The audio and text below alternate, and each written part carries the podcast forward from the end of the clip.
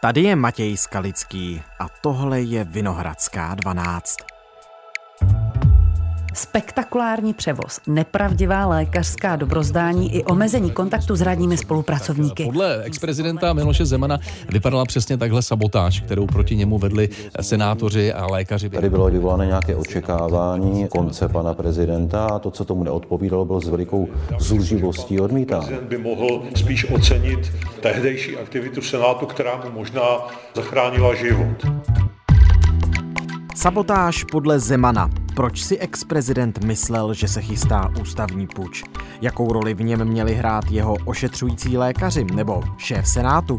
Moji kolegové Tereza Čemusová a Martin Štorkán zjišťovali podrobnosti o jednom z nejpozoruhodnějších příběhů Zemanova prezidentství. Dnes je úterý 14. března. Ahoj Terezo, ahoj Martine, vítejte oba dva ve Vinohradské 12. Ahoj Matěj. Ahoj Matěj. Vám se jako prvním podařilo zjistit, proč si Miloš Zeman ke konci svého druhého prezidentského období myslel, že chce někdo spáchat eh, ústavní půjč, asi tomu tak říkejme. Souviselo to tehdy s dobou, kdy byl převezen do nemocnice. Proč ten příběh doteď nebyl nějakým způsobem podrobně proskoumaný? Proč nebyl známý? Ústavní půjč tomu mimochodem říká sám Miloš Zeman. A pro nás byl tenhle příběh důležitý, protože jsme se zdraví prezidenta předloni na podzim věnovali několik měsíců. Vydali jsme k tomu několik reportáží, popsali jsme třeba to, co se mělo dít za zdmi Lánského zámku v té době, předtím, než Zemana hospitalizovali. A ohledně toho podnětu se pojďme vrátit do června loňského roku. Tehdy, konkrétně ve středu 29.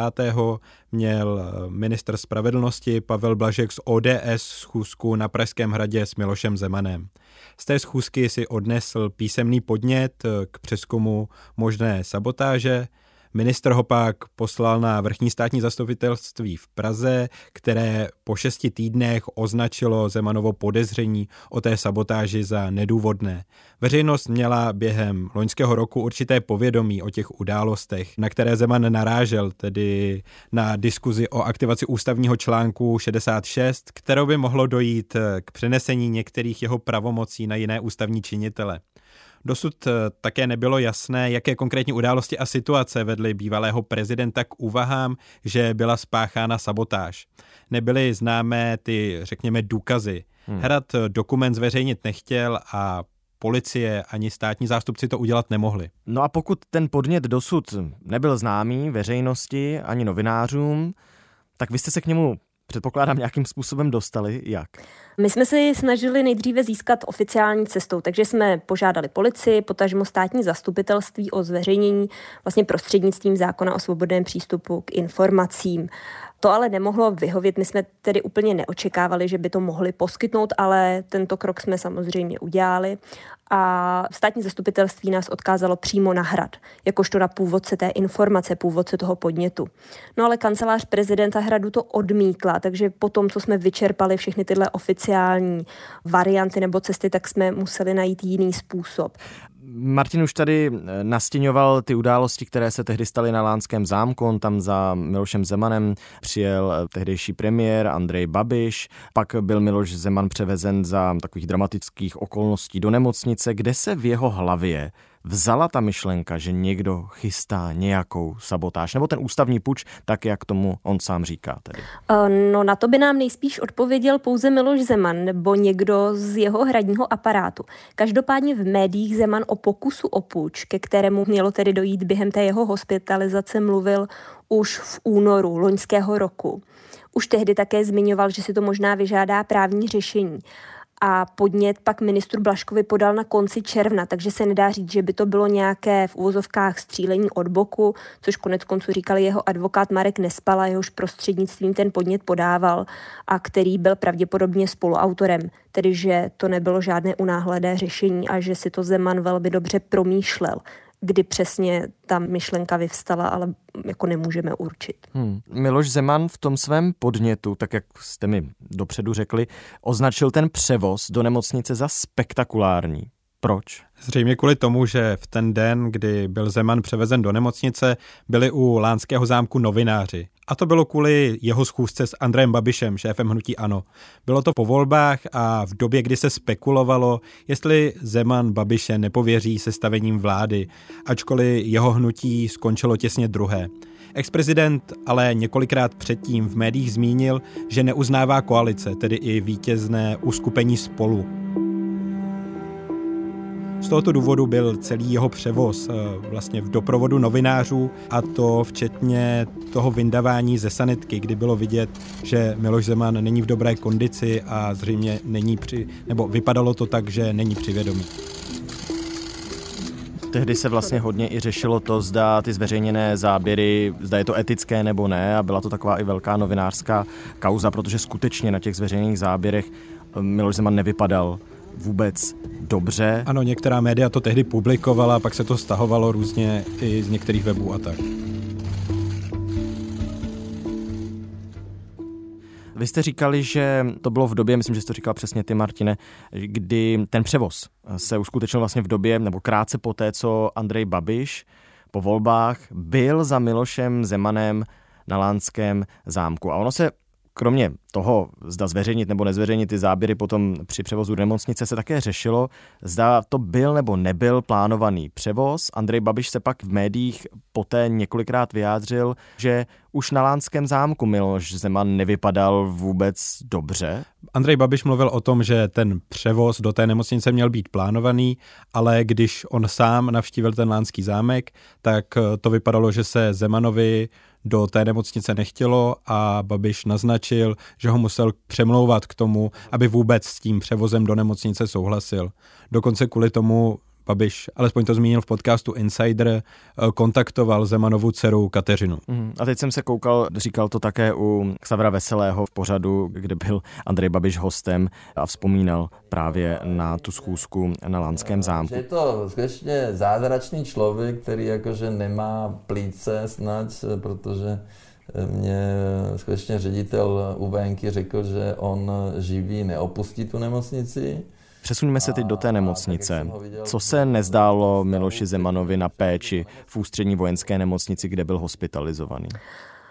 Zeman vlastně nekritizoval v podnětu péči v nemocnici jako takovou. On namítal nepravdivost lékařských záznamů. Aha. Konkrétně v podnětu napsal, že přednosta kliniky anesteziologie, resuscitace a intenzivní medicíny ústřední vojenské nemocnice Tomáš Tyl označil za důvod hospitalizace dehydrataci a metabolický rozvrat, ale že tahle diagnóza byla ve středu 13. října vyvrácena. A pak vlastně následuje v tom podnětu pasáž, ve které Zeman tvrdí, že v průběhu té jeho hospitalizace na jednotce intenzivní péče byla vedena lékařská epikríza, to jsou tedy ty záznamy o pacientovi, která ale nekorespondovala s vývojem jeho stavu. A podle Zemana byla kopírovaná ze dne na den bez ohledu na skutečný vývoj. To je, myslím, asi nejzásadnější obvinění z celého toho podnětu a, a proto jej taky policie a státní žalobci ještě znovu prověřují. Tedy, že vlastně Zeman obvinil ty lékaře, že nepsali do těch jeho lékařských záznamů pravdu, když to zjednoduším. Jelikož nemám souhlas pana prezidenta a vám sdělit jeho diagnózu, tak to udělat nemohu. Budu vás informovat, jak bude znám další vývoj a prosím, abyste mému manželovi dopřáli klid. Byl jsem za ním na návštěvě na té jednotce intenzivní péče a pan prezident mi tam na místě podepsal rozhodnutí prezidenta republiky o svolání zasedání poslanecké sněmovny. Máš německé přísloví Seide gewonnen, alles gewonnen. Debatu vyvolalo třeba prohlášení mluvčího hradu o tom, že prezident na oddělení Karim obědval meruňkové buchty a objednal si vinou klobásu s bramborovou kaší.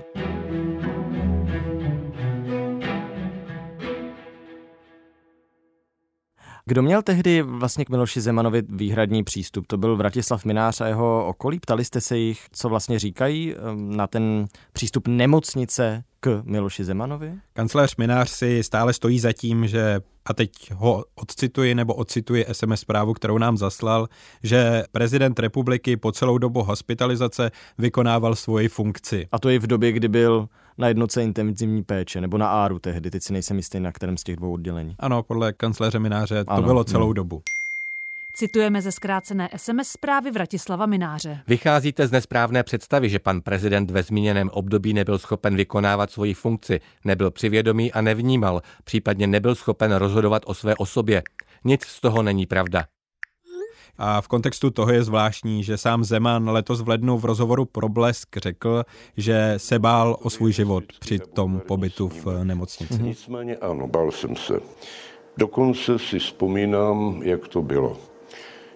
V té nemocnici v pokoji byla tma nebo pološerost, mývalo se. Žena i dcera mě drželi za ruku a chvíli jsme mlčeli. Tam vlastně popisoval, že ho držela manželka a dcera za ruku, že bylo v té místnosti nějaké přítmí a že byli ticho, že ticho ji vypovídající. A že, že z nemocnice odejde buď v rakvi nebo do LDN. Pan profesor Zavoral, on to popírá, abych byl objektivní, ale říkal to údajně Andrej Babišovi a věděla to i moje žena.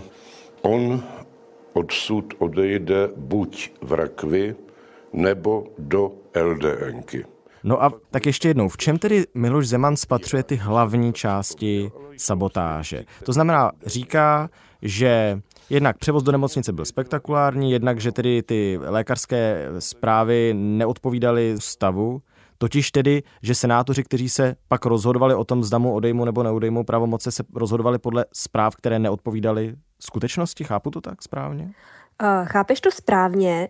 Toho trestného činu sabotáže se podle něj měli zúčastnit nebo účastnit lékaři a senátoři a navíc se toho měli dopustit jako členové organizované skupiny a ve vzájemné koordinaci a popisuje v tom podnětu několik skutků, kterými vlastně měli naplnit tu objektivní stránku trestného činu. Já teď budu citovat, co v tom výčtu stálo. Bylo to veřejné šíření nepravdivých informací, spektakulární převoz prezidenta do režimového zdravotnického zařízení, vydávání nepravdivých lékařských dobrozdání, omezení kontaktu prezidenta s jeho spolupracovníky, poté ta publikace nikým nevyžádaného a nepravdivého stanoviska lékařských autorit tím tedy naráží eh, na to stanovisko, které poté citoval předseda Senátu Miloš Vystrčil, že tedy prezident není schopen zastávat svoji funkci. názoru ústřední nemocnice není Miloš Zeman, prezident republiky, v současné době ze zdravotních důvodů schopen vykonávat žádné pracovní povinnosti. No a potom uh, tu aktivitu, která směřovala ke svolání mimořádných jednání poslanecké sněmovny a senátu, jejich orgánů a vlastně tu snahu nebo diskuzi o tom aktivovat článek 66 ústavy a tedy zbavit prezidenta jeho ústavních pravomocí na základě nepravdivých závěrů o jeho zdravotním stavu. Takhle je v zákonech definovaná sabotáž, Terezo?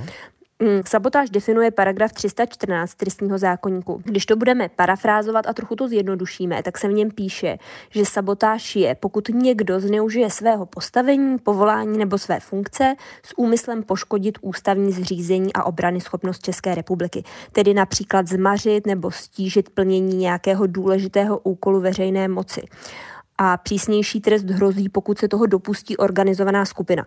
Tedy pokud bychom to aplikovali na tento náš případ, tak v Zemanově pojetí senátoři, lékaři, ale i třeba ústavní právník Jan Kysela zneužili svého postavení a funkcí.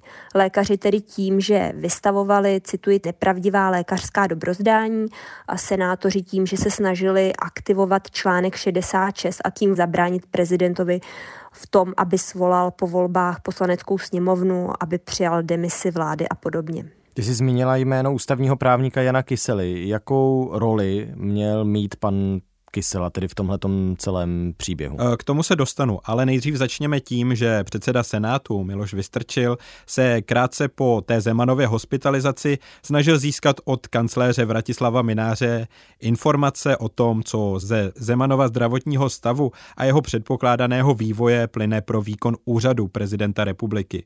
Minář mu ale neodpověděl, na tu jeho žádost vůbec nezareagoval a Vystrčil se proto obrátil se stejným dotazem na ústřední vojenskou nemocnici. Její vedení si chtělo být jisté, že je v pořádku, že po něm vystrčil potažmu Senát, chce informaci o prezidentově zdravotním stavu nebo o prognóze vývoje tohoto zdravotního stavu. A právě tady se objevuje role Jana Kysely. Toho nemocnice oslovila s žádostí o konzultaci. Sám Kysela nám řekl, že šlo o dvou až tříminutový telefonát, který se týkal výlučně toho, jestli z článku 66 ústavy vyplývá právo požadovat informace o zdravotním stavu prezidenta. Jemuž by na druhé straně odpovídala povinnost lékařů, nemocnice a tak dále takovou informaci poskytnout. Takže byl spíš konzultant, než že by měl nějakou hlavní roli. Takhle nám popsal tu svoji roli. On byl v souvislosti s tím několikrát zmíněný v médiích, a vlastně když jsme mu volali, tak byl velice rád, že se ho na to někdo přímo zeptal. I po takhle dlouhé době. Ano, a ještě je důležité tady říct, že nemocnice, alespoň podle mluvčí Jitky Zinke, oslovila několik dalších odborníků právě v oblasti ústavního práva anebo státovědy. Co na ta Zemanová obvinění v tom podnětu říkají samotní senátoři? Taky se shodují, že celý ten konstrukt údajné sabotáže je nesmyslný. Výslovně je v tom podnětu popsaná pouze role předsedy Senátu Miloše Vystrčila. Ostatní senátoři nejsou jmenovaní, jen je tam uvedeno, že k této věci veřejně vystupovali před médií. Mm-hmm. Například tehdy vzpomínám si Zdeněk Hraba za starosty a nezávislé. Ano, ten třeba před médií vystupoval jako předseda Senátní komise pro ústavu. A pokud je tam Miloš Vystrčil tedy výslovně zmíněný v tom podnětu, tak jeho jste se na to ptali, nebo známe jeho stanovisko k tomu, proč si Miloš Zeman myslel, že zrovna on má být jednou z těch hlav toho ústavního puče? Vystrčil nám popsal důvody, proč se o zdravotní stav eh, prezidenta zajímal, když jsme se ho na to ptali, ačkoliv obecně měl vlastně tuhle celou událost jako za uzavřenou a nechtěl příliš zabíhat do podrobností, protože měl pocit, že se k tomu už v médiích vyjadřoval moc krát ale řekl nám, že ho tím vlastně tehdy pověřil organizační výbor Senátu a že také cítil obrovský tlak veřejnosti i médií, která se ho tehdy vlastně opakovaně ptala, zda není na místě zvážit aktivaci článku 66, zda to řeší, zda prostě činí nějaké kroky. Také nám řekl, že s lékaři o tom nikdy nekomunikoval, že poslal jediný dopis, v němž navíc vůbec nechtěl znát diagnózu, ale jen to, jestli prezidentův stav umožňuje výkon jeho funkce. Pak jsme vlastně se ptali ještě senátora Zdeňka Hraby i senátora Jiřího Drahoše. Mm-hmm. Ano, Jiří Drahoš, další, kterého jsme ještě nezmínili. Ano, Jiří Drahoš neboli Zemanův soupeř z prezidentského klání v roce 2018 nám dokonce řekl, že by Zeman měl být za tu aktivitu senátorů rád, i kvůli tomu, že vytvořili tlak na Zemanovo okolí a i díky tomu možná nakonec Zeman skončil v nemocnici, kde mu lékaři zachránili život. Protože nebylo pochyb o tom, že byl převezen z Lán do ústřední vojenské nemocnice na základě informací kvalifikovaných, dehydrovaný, podvyživený, prostě byl ve velmi špatném zdravotním stavu. Já si nevedu představit, jak by to probíhalo dál kdyby nebyl do té ústřední vojenské nemocnice převezen. Musíme říct, že nakonec senátoři od tohohle celého plánu, aby aktivovali ten dotyčný článek ústavy, upustili. Proč tedy Miloš Zeman vůbec nakonec podával ten podnět k prošetření sabotáže? Hradní advokát Marek Nespala nám to vysvětlil určitým precedencem, který se podle něj má zapsat do historie hradu nebo úřadu prezidenta. Miloš Zeman několikrát prohlásil, že mu nejde o nějakou pomstu nebo o to, aby sám sebe zachránil, ale že je skutečně o ochranu úřadu prezidenta republiky. A... Což má uloženo ústavou a o výkon funkce hlavy státu podle jeho nejlepšího vědomí a svědomí v zájmu lidu. Takže řekněme, že chtěl vlastně vytvořit takový precedens pro své nástupce. Nakonec toho ale sešlo. Sabotáž to nebyla, uznala policie nebo ministerstvo spravedlnosti vnitra kdo? Pokud se budeme bavit o tom, jak Zeman s Nespalou popsali sabotáž, tak tam policie i státní zástupci velmi jasně a opakovaně řekli, že k ní prostě dojít nemohlo. Žalobce vrchního státního zastupitelství Marek Bodlák v dokumentu, kterým vlastně informoval Nespalu, že se celá věc odkládá, napsal, že pokud ústava předpokládá určitou situaci a stanovuje nějaký konkrétní postup a někdo toho postupu využije, tak nemůže jít logicky o protiústavní krok. Takže co se týče sabotáže, je to, myslím, uzavřené a jasně dané.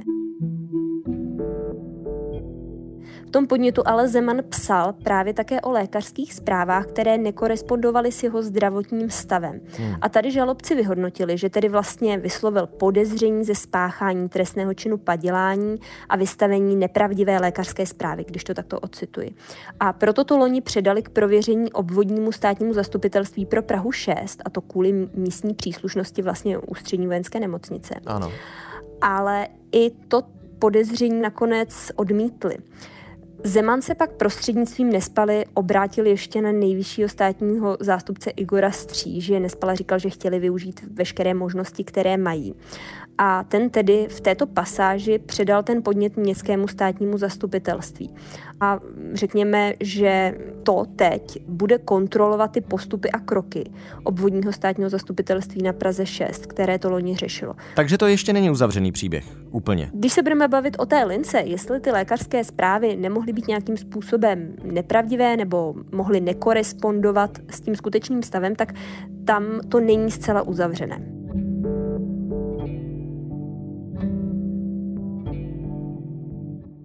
Je to celé, to, co jsme tady společně probrali, jakýsi, a teď použiji teda Zemanova slova, spektakulární příběh, který nějakým způsobem dokresluje to Zemanovo prezidentství, ten jeho druhý mandát a nebo je to něco, na co se prostě za rok zapomene? To, že prezident hovoří o puči a nechá policii prověřit údajnou sabotáž lékařů a senátorů, je určitě věc, na kterou se nezapomene. Je to něco, co jsme tady ještě neměli. Ano, a o to víc, že je to spojeno právě se Zemanovým zdravím, které bylo velkým tématem během toho jeho druhého volebního období. A jak jsme zmínili v médiích, toto téma rezonovalo několik měsíců. Terezo? Podle mě to také ukázka, v jakém stavu se ten Zemanův prezidentský úřad v úplném závěru nacházel. Zeman vlastně obvinil ze sabotáže i šéfa ústřední vojenské nemocnice Miroslava Zavorala. Je to člověk, který rozhodně nepatřil do okruhu lidí v hradní nemilosti, když to takto pojmenuji. Jako například ti zmínění senátoři.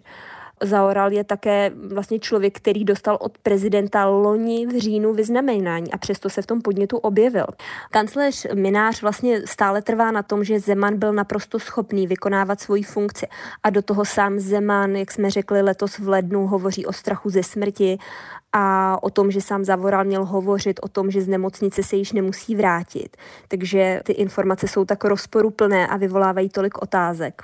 A jenom to dokresluje chaos, který okolo zdraví prezidenta během toho druhého funkčního období panoval. A pak tu máme informaci o tom, eh, kolik ten podnět, eh, který podle všeho neměl moc šanci na úspěch, stál z veřejných peněz. Bylo to minimálně 316 tisíc, které si hradní advokát Marek Nespala jen za posledních sedm měsíců loňského roku za tuto záležitost naučtoval. Takže vyvstává otázka, jaký to celé vlastně mělo ve skutečnosti smysl. No, tak ve výsledku to je spektakulární příběh, protože 316 tisíc to není rozhodně málo. Moc díky, že jsme to společně mohli probrat. Děkujeme za pozvání. Díky za pozvání. Tohle už je všechno z Vinohradské 12, z pravodajského podcastu Českého rozhlasu.